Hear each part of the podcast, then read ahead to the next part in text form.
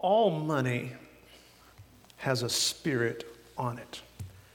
Take it all out of your pocket, out of your purse, and look at it, and it has a spirit attached to it. Money submitted to God, money submitted to His purposes, has the Spirit of God on it. And if it's favored by the Spirit of God, it's just going to do good things. Money not submitted to God has the spirit of mammon on it. Mammon, what is this mammon? Mammon promises everything but delivers nothing.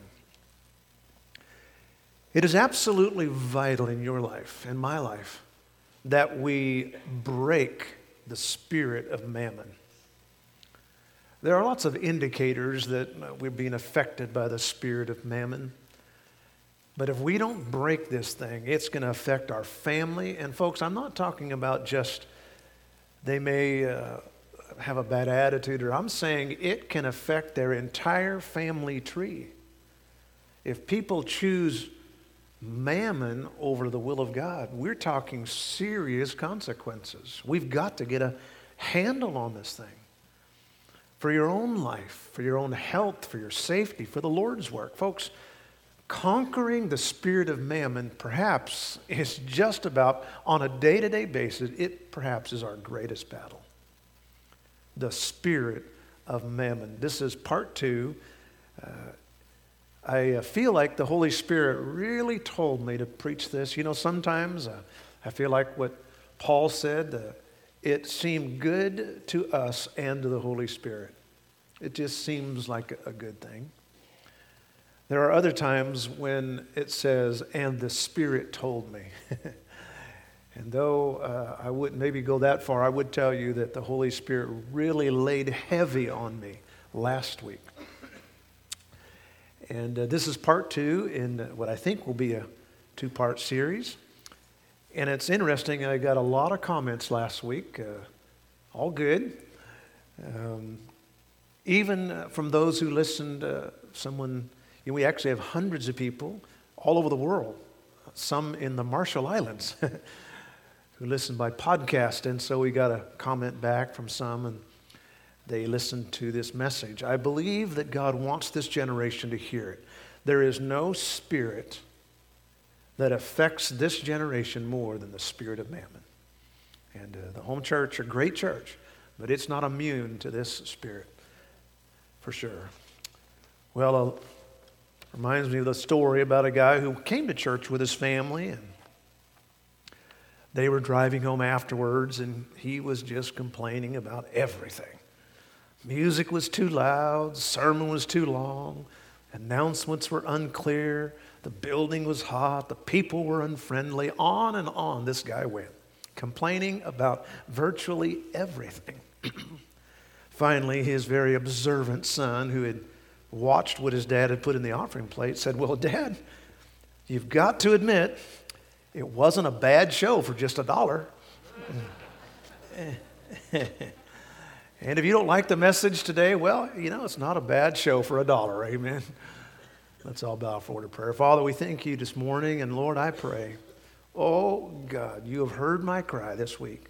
You've heard my cry this morning. Oh God, break the spirit of mammon in this church. In Jesus' name, amen. Luke chapter 16 will be our uh, reference uh, to begin with, but we're going to spend a good amount of time in Psalm 49 this morning. The last part of Luke uh, 16, verse 13 says, You cannot serve God and mammon. You're going to have to make a choice. You can't say, well, I serve God and money. Uh, no, you've got to choose. But it's interesting, he, Jesus used the word mammon. He never just threw words around. He is very uh, acquainted with and often spoke about money or riches. But when talking about who we serve, he said, it's a spirit. On four different occasions, he used this particular word. Now, why did he use that word mammon because he was referring to a false god that they all knew. a false god that originally came out of Babylon, who now was a Syrian god, the god of riches, mammon, or in the Greek, mammonas, the, the, uh, the spirit that was attached to riches is his issue. Mammon, the demonic mammon, wants to take God's place. Mammon promises everything that God promises identity and security and significance and happiness and peace and love. The thing that the Antichrist does during the tribulation period is to, is to unleash the spirit of mammon. And people literally sell out their family for mammon. Hey, I, I'm not going to be able to feed my family if I don't take the mark of the beast. And so, mammon is the thing that the Antichrist is going to use to get a hold of the people of this generation. Let's go to Psalm 49, if you would, please. And um, it is an unfamiliar psalm. Very familiar Psalms 23, 91, 51, you know, 119, 150. There are a lot of familiar Psalms that people love and quote often. Yet I don't think I've ever heard a, a message out of Psalm 49. And yet it's quoted by Peter in the New Testament. It is a very powerful psalm. And in this psalm, he addresses, in fact, as I was reading through it a week ago, as I read through it over and over again, the Holy Spirit just kept saying, This is the spirit of mammon. This is what it's all about. This is the Old Testament uh, version of the New Testament reminder in 1 Timothy chapter 6, where it says that the love of money is the root of all evil. Now, in many of the Psalms, we find the psalmist uh, praying, and others we find the psalmist praising. But in this passage, we find the psalmist preaching, and he is preaching straightforward. The scope is this that the human race is just being uh, sold a wooden nickel. It is just a terrible disease on the hearts of mankind, the spirit of mammon. And let's go to verse 1, if you would, please, verses 1 and 2. In fact, let's read those all together, if you would, just to kind of get us all on the same page. Would you read it out loud with me? All right, if you'll put it up there on the PowerPoint. Ready, begin. Hear this, all ye people. Give ear, all ye inhabitants of the world, both low and high, rich and poor together. Everybody needs to hear this. It's not a topic that most people like to talk about because most people don't like to talk about things like religion and politics. I've heard people tell me. I've, I've often quipped, you know, that's a funny because that's the only two things I do like to talk about. But, uh, but uh, another thing that people don't like to talk about is money. I mean, uh, they certainly don't want to talk about their own private money life. But the Bible says we need to hear this. All inhabitants. God says that Christians and non Christians alike often have similar uh, struggles with this.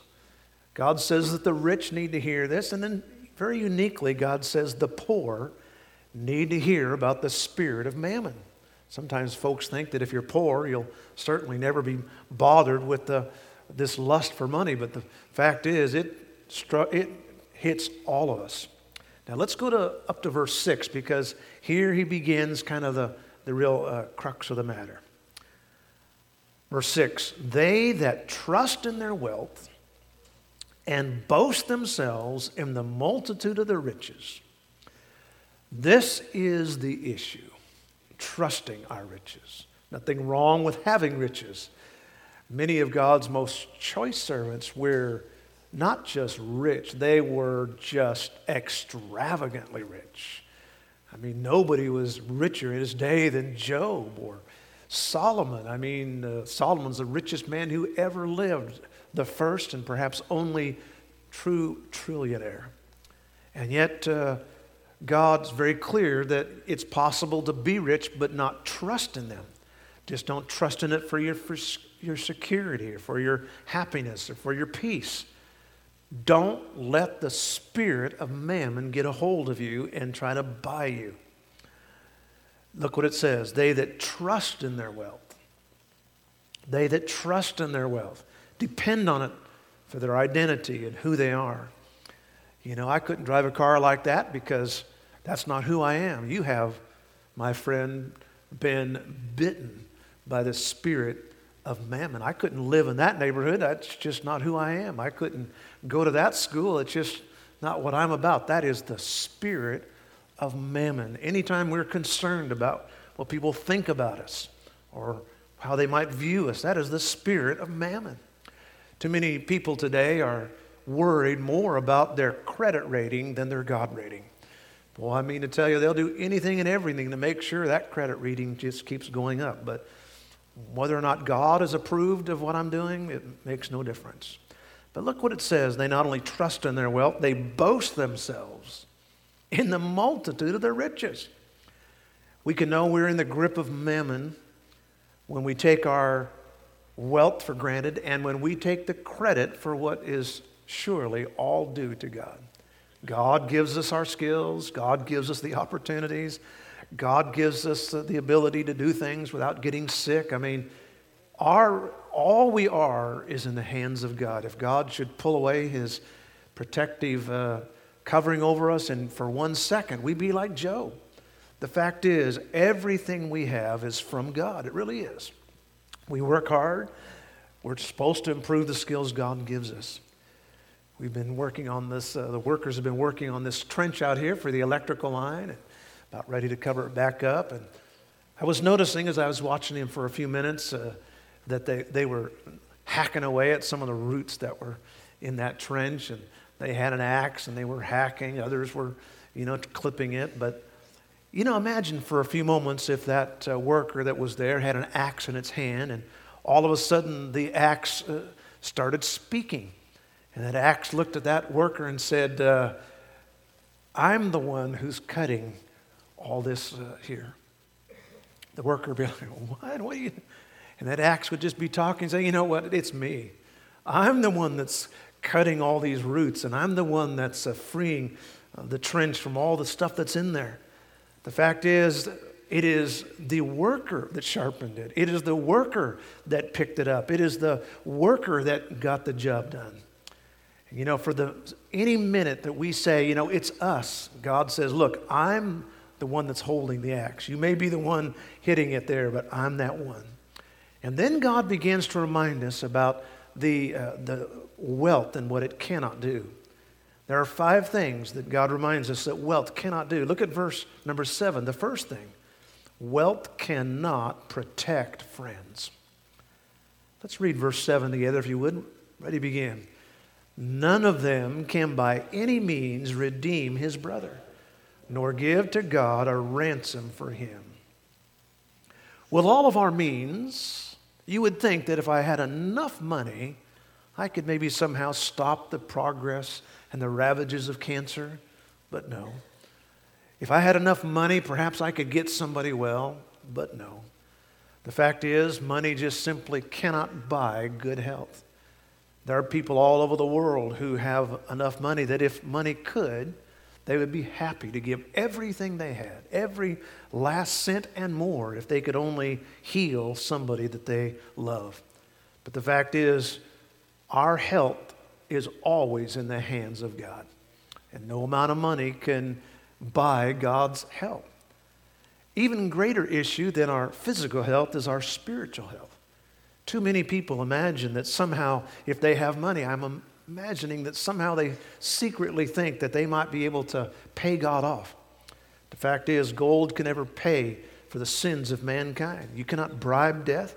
We cannot buy good health, and neither can we buy eternal life. God says it's impossible. Look at verse 8. For the redemption of their soul is precious. Precious is the saving of a soul. What if you could heal somebody with our money? What if we could save our friend by paying for some great doctor or some great, you know, radical procedure? But what if they then end up dying and going to hell? What good was that? The redemption of their soul is what is precious, and it ceaseth forever. That he should live forever and not see corruption. Sadly, too many people sell their soul to mammon. I mean, it is the spirit of mammon. It is not just money, it is the spirit behind the wealth. It is the spirit that's on the money. And we just fall lockstep like the Pied Piper, just do what he says. But Christ reminds us that he can do for us which no friend could ever do. I know each of us would love, if we could, to maybe save the soul of a loved one, a child or a grandchild or some friend.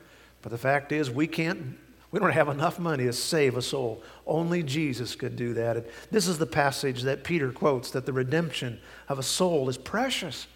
It's not gold, but the blood coin of Jesus' death and resurrection that buys our salvation.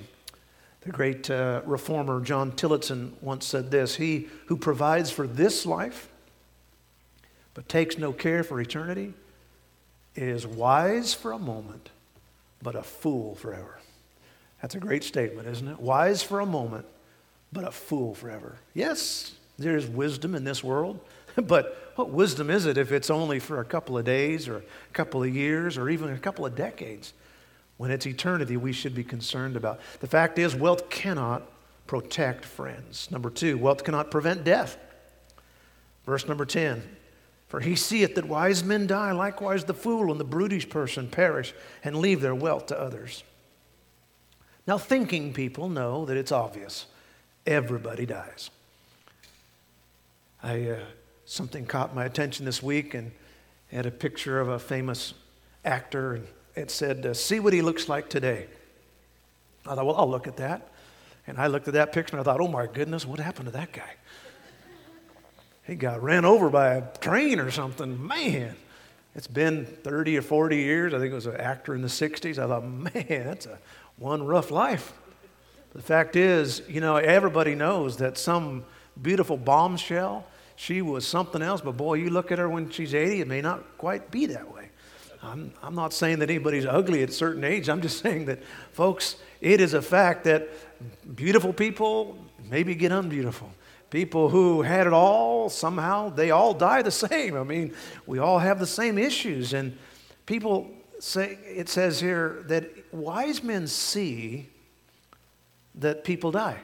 I mean, thinking people know that. They know that if you're wealthy, you still die just like everybody else, and you leave your money. Nobody takes their money with them. Last week I mentioned that no, you ever seen a U-Haul in the back of a hearse? And someone emailed me a picture of someone who had put a U-Haul on the back of a hearse. I thought, my goodness, there you go. But they didn't take it with them. They may have taken it to the cemetery, but they didn't take it with them. The fact is, uh, anybody who's smart knows that we all die. And then notice what it says they leave their wealth to others. Now, here's where the spirit of mammon tricks us. The spirit of mammon says, get as much money as you can. And somehow we're thinking that it's going to be there when we die, and then, I don't know, somehow it's like we're going to take it with us, like, like a pharaoh or something, you know. We have our pyramid and we have our food there with us, and some of those pharaohs even buried their servants alive with them, you know, so take care of them in the afterlife. But God, God's very clear. It says that we leave our wealth to others. Now, it'd be one thing if we could leave our wealth to those that we know will take care of it. But look what Solomon said in Ecclesiastes chapter 2. He said, It all of a sudden dawned on me, I should leave it unto the man that shall be after me. And who knoweth? He shall be a wise man or a fool. Yet he shall have rule over all my labor wherein I have labored. He said, Man, I worked hard for that money. And then I die, and it goes to somebody who's a ignoramus. A moron gets my hard earned money. And Solomon was upset by that. And I would say, just as a footnote here, you know, some might want to rethink uh, their estate plans. Sadly, too many people leave all of their money to their children who often waste it and in fact, many times it ruins them. Pauline and I don't have a large estate, but we did feel it to be good stewardship in our living trust. We have a godly lifestyle clause, and I would recommend that to you. If you have your estate planning in order, which you should, it doesn't take a lot. You can even do it online, just get a, a trust or a will up, but put a godly lifestyle clause in your uh, estate plan so that if they aren't serving God, that money goes to a good cause. Because I'm telling you, to give a fool a lot of money is just like giving um, somebody who has no brains a stick of dynamite. It will ruin them. Verse 11 Their inward thought is, their houses shall continue forever. Notice it's their inward thought. They don't say it out loud because they know they'll be laughed away. This is their inward thought. They're going to continue forever. And their dwelling places to all generations. That's why they call their lands after their own names. That's what the spirit of mammon does. It just tricks people. Five things wealth cannot do it cannot protect friends, it cannot prevent death, and number three, it cannot preserve honor. Verse 12 Nevertheless, man being in honor abideth not, he is like beasts that perish. Now let's suppose for a moment that you and I might achieve the pinnacle of success. We're a CEO of a Fortune 500, or perhaps we become a CEO of one of those great companies, Facebook or Google, you know, one of these great companies, and uh, we become the CEO and we are just uh, so. Uh, brilliant and rich. Or maybe, like Meghan Markle, we become a duchess from, from the streets of Pittsburgh or wherever she was from to a duchess married into a thousand year monarchy over Britain. Unbelievable. But imagine for a moment that could be our position or a billionaire. We could have one of those great yachts or our own plane or whatever. Let's imagine that we could have every advantage that a person could ever want on this earth. And yet the Bible says when we die, we're no different than an animal. A beast is the King James, we're a little nicer sounding. But the point here is this it says, you know, we're actually like a bunch of steer. We're just being fed, being, being fed, being, being fed, and just about at a certain point, the butcher comes over and we're gone. I was, uh, we were having dinner at one of our families' homes, a delightful time, and they live a little bit out in the country and have a few steer. And there was, we were, while we were having dinner, there was this one steer was head over the fence looking at, at us the whole time. I said, man, what is that cow doing? And they said, well, that's one of our cows. Either she loves to, or he or whatever loves to look at us. And I said, what's his name? They said, T-Bone. He, oh, that, that, that steer may have thought he was their pet, but I promise you, he was a T bone. And that's all we are, God said. We're just a big old T bone. We think everybody's feeding us and feeding us, and man, we're living high in the hog. He said, No, you're just a big old T bone. That's all you are. And notice what it says. It says, verse 13, this is their folly, and their posterity approve their saying. Notice, their way is their folly. It's not that they made a bad step here or there. They've done it as a lifestyle, it's been a way for them. So, all their life, they're following the spirit of mammon. And then those that follow them quote them. You only live once, YOLO. I'm going to be just like them. And they quote them. You're like, okay, is everybody on crack? Are you crazy? They died just like an old steer. They died like everybody else. It's crazy. There's, and they're nuts. There's a few gaps in their theories. There was a fencing contractor talking with a rich property owner about going to heaven. The wealthy property owner believed that God was okay with him and was pleased with his efforts for sure. He told the fencing contractor, I lived a good life and been hardworking and I've given to many worthy causes. Uh, sure, in my business, I've had to, you know, trim a few things and cheat a little bit and lied. I mean, you have to do that to be in business. But he said, all in all, really, I'm a good person. Conversation ended, and it was time to build the fence. And two weeks later, the fence was ready. The property came over and looked at the fence and was absolutely shocked. I mean, the fence was going along real good. All of a sudden, there was like a 20 foot opening. Fence would go along more, another big opening. I mean, just opening after opening. He tried to compose himself and said, What is going on? What, what is all this? I paid you to build a solid fence. And the fencing contractor said, Well, I don't get it. There's only a few gaps here. It's only a little bit of problem. I mean, 99% of the uh, fence was done. It's, I mean, it's only a little bit that wasn't done. And the guy said, Look, 99% is not okay. I mean, those big old gaps in that fence, I mean, that's exactly where all of my cattle is going to go. You, what are you doing? You're crazy. Near enough is not good enough, he told the contractor. At that point, the contractor said, You know, I did this on purpose. I'll fix your fence. But I wanted to remind you that when it comes to your eternal life, near enough is not good enough. It's not 98% good and 2% bad. You've got to be 100% saved by the blood of Jesus. And notice what that verse says. I like it.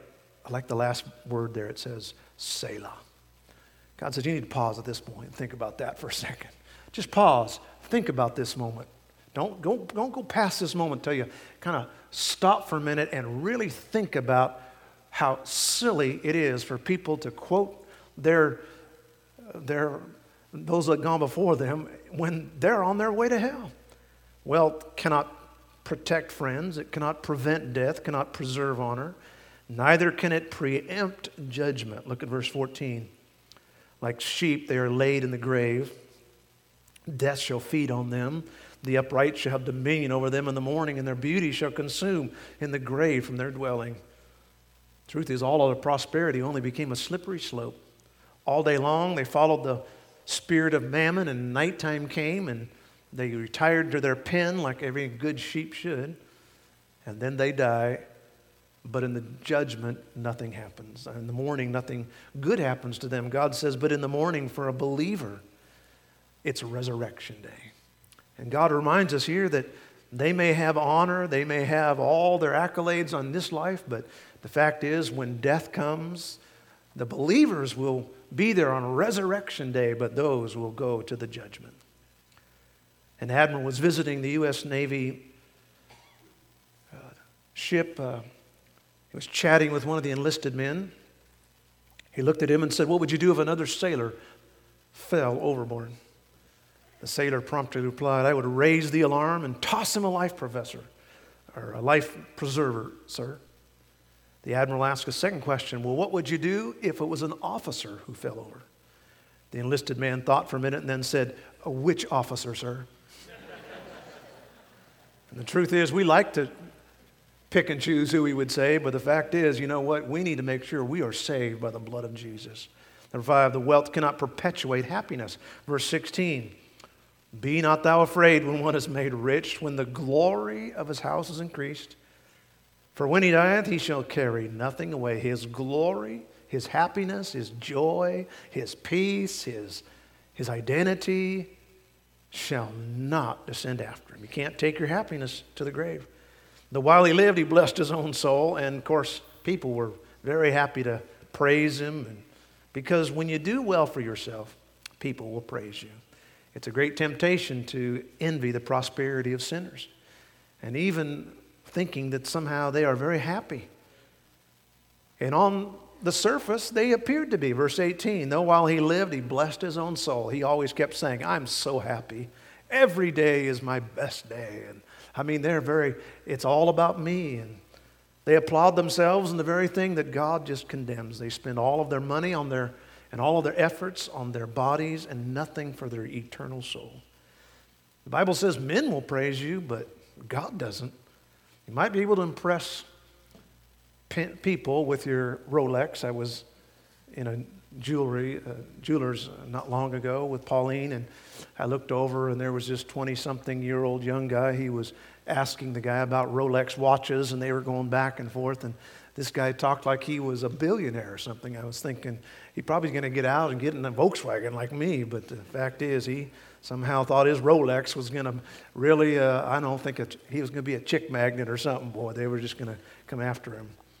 The fact is, you're not impressing anybody with your Rolex. No, you're certainly not impressing God. Verse 19, he shall go to the generation of his fathers that never see light. Could you imagine anything so tragic as hearing that? Never seeing light. True happiness, it is said, is a man who walks so close to God that there is no room for the devil to get in between. That's the spirit of mammon that wants to get in. Now, I want to get practical for a minute. As I was thinking about this uh, message, I realized, you know, we've talked about principle, but I think we need to get practical. If someone were to ask me, what are the two most important steps, or what are the most important steps? I would say there are two of them. Two steps that, a, from a practical standpoint, we would make that would break the spirit of mammon. Someone said, Well, Pastor, I believe everything you say. No, you don't. You don't believe it unless you obey it. You see, we only believe the amount of the Bible that we obey. Everything else is just theory. Sounds good, but no, we only believe what we obey. And by the way, what we obey is the only thing that the devil respects. He doesn't care what we believe, but he runs at what we obey. And we base that on James 4 and verse 17. The Bible says, resist the devil, and he will flee. We resist as we obey. And so, if you were to get proactive about this and you were to want to break the spirit of mammon in your family and in your life, what would you do? I would say there are two absolute steps. The first one is to say this, and not and I on purpose said it this way, that from this day forward I will give the first 10% of my gross income to the Lord. This is what the Bible calls tithing. Now, tithing is not the end of the matter, but it is a great place. It certainly is the minimum that we ought to start with. Never again will I tip God, you know, just throw a couple dollars in. I'll pay all my own bills, and then if I have anything left over, I'll give. I will not give 8% or 5%. I won't skip the tithe. I won't pay everything else first. I won't store it up and give it in one lump sum. I'll not pay my school bill. No, I am going to give everything to God that's His. Anything less shows a spirit of mammon is influencing you. It's interesting to me how a message on tithing often upsets people. And I would say this if you were put out this morning in any way about what I'm saying, think about this. You're upset because a pastor is trying to get his people blessed and because he's trying to get souls into the kingdom of God. Think about it. That's what you're upset about. Would that be something that sounds like a good idea? It doesn't sound like a good thought to me. In fact, I would say if you're upset this morning, you've got a spiritual problem. Because if you have a problem with a pastor trying to see his people get blessed and see the kingdom of God grow, that's some serious issue there.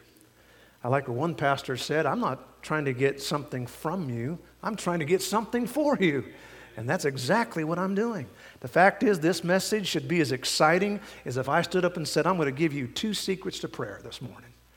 And if I were to say that, you'd say, Man, start talking, Pastor, because I need help in my prayer life. Fact is, you ought to be that excited or more when I say, folks, we're going to talk about tithing. We're going to talk about giving today. That's exactly what we ought to be like. Why? Because here's what the Bible says Malachi 3 and verse 10 Prove me, I will open the windows of heaven, and I will put favor on you. I will pour out a blessing. Well, I just don't believe that. Well, then you, oh, then if that's not that promise, what is it? If that's not a, a promise of physical blessings, I don't know what it is. it says there's going to be so much favor on you, you're just not even going to be able to believe it. All money has a spirit on it. Money submitted to God and His purposes has the Spirit of God on it. Money not submitted to God has a spirit of mammon on it. Mammon promises everything, and it returns nothing. You know, the fact is, when we talk about giving, it ought to be party time. I remember hearing of one church, uh, I think it's in San Diego, that he taught his people that whenever we would come up and announce the offering, I want everybody to break out into clapping and amen and and just I want I want this to be an exciting time because this is a time when we get the favor of God on us. I thought, man, that's a pretty good idea. So maybe we ought to practice that for a second, all right? So I'm going to say, it's time for an offering, folks, all right? And I want you just to clap, say amen. Okay, let's try that. I'm going to be watching who claps, all right? Here we go. It's time for an offering, folks. Yeah, yeah. Woo, yeah. Come on, let's give it now. See? Now, wouldn't that be better to say amen than oh me? Yes, I believe so. And you say, well, I don't know how to tithe. Seriously? Tell you what, if you were owed 10% of a certain check, I guarantee you'd figure it out. I don't know how to figure it out. Just know how. I don't know what it is. Yeah, right. Don't drag your feet. Now you say, well, I'm going to study this more. You won't do it. You see, you, I'll, I'll, I'll work my budget and see if I can. Well, it's not going to happen. Because it's obedience that helps. Now, there are many practical ways to do this. I mean, you can set up a recurring gift, you can give electronically. I mean, whatever. You can. We've had folks that get their paycheck on Friday and run down to the church. And they say, you know what, I'm not taking a chance of spending this on anything else. I mean, folks, I'm just telling you, this, every second of delay, hear me, every second of delay in this moment is a second fellowshipping with a demon. How do I know that? Because it's a spirit of mammon. God didn't say riches. You can't serve God in riches. He didn't say you can't rich, uh, serve God in money. He said you can't serve God and mammon. It is a spirit. And I know it's a spirit because people get upset. People get, it's just, they're all into this thing. It's a spirit. It's just a spirit. It's not just as simple as some doctrine, it's a spirit. God said, You're going to have to make a choice. Just lay it down, give it to God, and folks, do it today. Now, there is a second guardrail. Now, we go up in the mountains now and then, and I'm thankful for guardrails, especially on Highway 50 up to South Lake Tahoe. Man, thank God for some of those guardrails, especially at that pass up there. Woo, man. Well, uh, these guardrails I'm giving you are going to keep you from falling off the cliff. The first one is to, from this day forward, purpose. I'm just going to do it. I mean, you just got to do it, folks. You can't just, you can't think this thing through. You just got to do it. And second of all, if you were to ask me, how could I break a spirit of mammon? I, I sense it. I really do. I, I sense that I think about money all the time. It just consumes me. It, it bugs me. I just, I get irritable about it. I, I just, I get troubled by the giving. I just, I, I sense it. I sense that I'm captured by the spirit of mammon. What should I do? Two things. Number one, just start tithing because it breaks it. Obedience breaks that uh, spirit. It, thinking doesn't, uh, con, you know, my concepts don't know. It is obedience that breaks it. And the second thing is this from this day forward, I will never go into debt. Pastor, that's un American. What are you talking about? Never going into debt. Now, why do I say that? Because you need to announce to the devil once and for all I don't need more stuff. Just say that with me. I don't need more stuff. You don't. You don't need any more stuff. Neither do I. Now, if you do need stuff, then just wait for God to give it to you and do it the right way. Now, Romans 13 and verse 8 says this Oh, no man anything. The apostle is speaking about a wide range of issues from taxes to, you know, taking care of family members, so forth. And all of a sudden he stops and he says, Oh, no man anything. Now, just to read that, it's pretty clear. it's funny to me about this whole thing of debt. Uh, nothing could be more clear from Scripture. And there are dozens of scriptures that, that one way or other indicate it. But for some reason, it is just like over the head of most American Christians. Like, I don't know anything about that, really. So, do you don't ever read your Bible or what? I mean, it's just all throughout the Bible. But to get a real sense of this verse, I think it's helpful to have a Greek scholar tell us. A.T. Robertson, Robertson's word studies are one of the greatest uh, helps if you're going through uh, Greek uh, studies.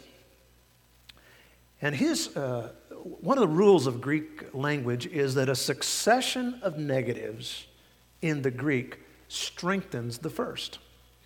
There are certain verses in the Greek New Testament that have as many as four negatives in a row, which just really strengthens it. Three. And in this verse, there are two. So if you were to look up this in a lexicon, you look this up in your Greek New Testament, you would find that this verse says, oh, whatever the Greek word is for that, and that it is the Greek word medeis. And it's twice. Oh, medeis, medeis. The King James translators put it, no man, oh, no man anything. And that's a good translation because 32 times it's translated as no man in the New Testament, and 27 times it's translated as nothing. Nothing. Like when Jesus said to his disciples, Take nothing with you as you go preaching. So actually, it could read, Oh, nothing, nothing. They just, the, the King James translators put, Oh, no man anything, but really it could read just as well as it has in other places, Oh, nothing, nothing. It is as though he's talking about taxes, he's talking about this, and then the apostle stops and says, Oh, nothing. I mean, nothing in response to people said, Well, you don't mean no nothing. Now, let me clarify what I'm talking about. Simply this do not enter into contract for any goods or services that you don't have the money for. If you can't pay for it right now, don't go into debt for it. Now, a debt is not the same as credit. I talked about this in my little book on um, discerning debt, and that Credit is a value that the world puts on our trustworthiness. It's probably not accurate, but it's, there may be some accuracy to it, but it's not the same as debt. But debt is a contract or an obligation that is not 100% secured or collateralized. That's when we understand what a debt is. I've heard people say, well, PG&E is a debt. No, it's not. It's an obligation. And in my book, I point out that all debts are obligations, but not all obligations are debts. PG&E is not a debt. It's an obligation. We have agreed up front that if I use it, we pay for it. If I don't pay for it, I don't get to use it anymore. That's, that's just an agreement. Now, I mean, in a sense, I guess I owe one month or two months, but I mean, really, there's, it's not really in, it's, reality a debt. Buying a new sofa on credit, going to the store and buying a sofa and putting it on credit, that is a debt. It's not 100% secured. If something's 100% secured, then the item itself serves as the collateral. It's not a debt, it's just a contract. The only thing I know about that's like that, other than maybe some jewelry or some good piece of equipment or something, I, there may be certain things, but Really, the only thing that typically we deal with is real estate. And in California, not every state, mind you, and that's important to realize, that in California for the last decade or so, all mortgages are um, they're non-recourse, which means that uh, by law, the house must be the collateral for what is owed. They can't ask for any more. And that's why, of course, they're being much more careful about what they loan out because they know this law is a fact. And so, in the event of selling and some deficiency or something, they cannot come to you after um, any more than just the house itself because uh, it, is, it, is, it is collateralized. That's why anything that is 100% collateralized, and typically that's done by the value of the item. There may be other ways, there's such a thing as um, insurance, uh, debt insurance. You could actually, uh, sometimes people will, you know, buy something like a car or something, a big item, and then get insurance on the debt itself. So in the event of a default, uh, it's paid off. It's very expensive, but I mean, in that sense, I guess that's 100% secured. But the point being this that um, I don't know of anything that's 100% secured unless it's a piece of real estate. So everything else that I put on credit card or whatever way I do it is a debt. It's a debt unless I have the money for it. If I don't have the money and I enter into a contract, it's a debt. If I have the money and for some reason I want to use my rewards card or something like that, I mean, that's a different story. But it's all about 100% secured on this thing. Anything else is presuming on the future. And that's fellowshipping with a demon. That's the spirit of mammon. The spirit of mammon says, hey, you only live once. It's going to be all right. Everything is going to be fine. No, don't do that. Don't fall into that trap, friend. That is a, that is a terrible trap. In fact, I am convinced it is just like tempting God. Remember what Satan told Jesus? He said, Throw yourself down and the angels will pick you up. Jesus said, I'm not going to do that. That's tempting God. Presuming upon the attributes of God is tempting God. Presuming upon God's provision is tempting God. We, need, we, we just go forward as God tells us to and as God provides. Anything else than that is debt. The reason I say all this, folks, is this that if you want to break the spirit of mammon, you have to tell the devil, I don't need more stuff. And I am definitely not going to steal from God. And I'm definitely not going to presume on God. If God wants me to have it, He'll give it to me. Other than that, it, I'm just be content with what I have. It doesn't mean you can't want nice stuff. It doesn't mean you can't have nice stuff. That's none of that. It's just, I'm going to do it God's way. Now, if you're here and you're 18, you're thinking about, I'm going to do this, don't do it, folks. Don't go into debt for your student loan. Don't go into debt for anything. Never, ever. You say, well, what about never? Don't. Don't do it. And if for some reason you do feel like you could move ahead with a piece of real estate, just be cautious because there are so many predatory lenders today. Stick with a brick and mortar place and, uh, you know, and then just be, remember that whatever payment they tell you, you've got to add 500 to $1,000 a month between insurance, between taxes, between maintenance, between improvements. So don't, it's not just that figure. So that's the only two things I would tell you, folks. Just make sure you tithe. And then from this day forward, you just say, I'll never put anything else on credit that I don't have money for. If I have money for it, it's secured. If I don't have money for it, it's unsecured. That's presuming upon God. That is tempting God. That is presuming upon the attributes of God. That is being overrun by the spirit of mammon. That means I've got to have more stuff. But when we tell the devil, I don't need more stuff, we take away his power. I don't need more stuff. Really? You don't need more stuff? Nope, and I'm going to give to God. Those two things. And anybody this morning that would be upset with a pastor telling his people what I'm telling you would be, you'd just be berserk. Folks, this is absolutely the most important practical things that we can do for our life. I asked God this morning to give me a spirit of boldness. Do I have it? Have I, have I, have I pussyfooted here this morning? Have I given it? Are you happy for it? Do you love me?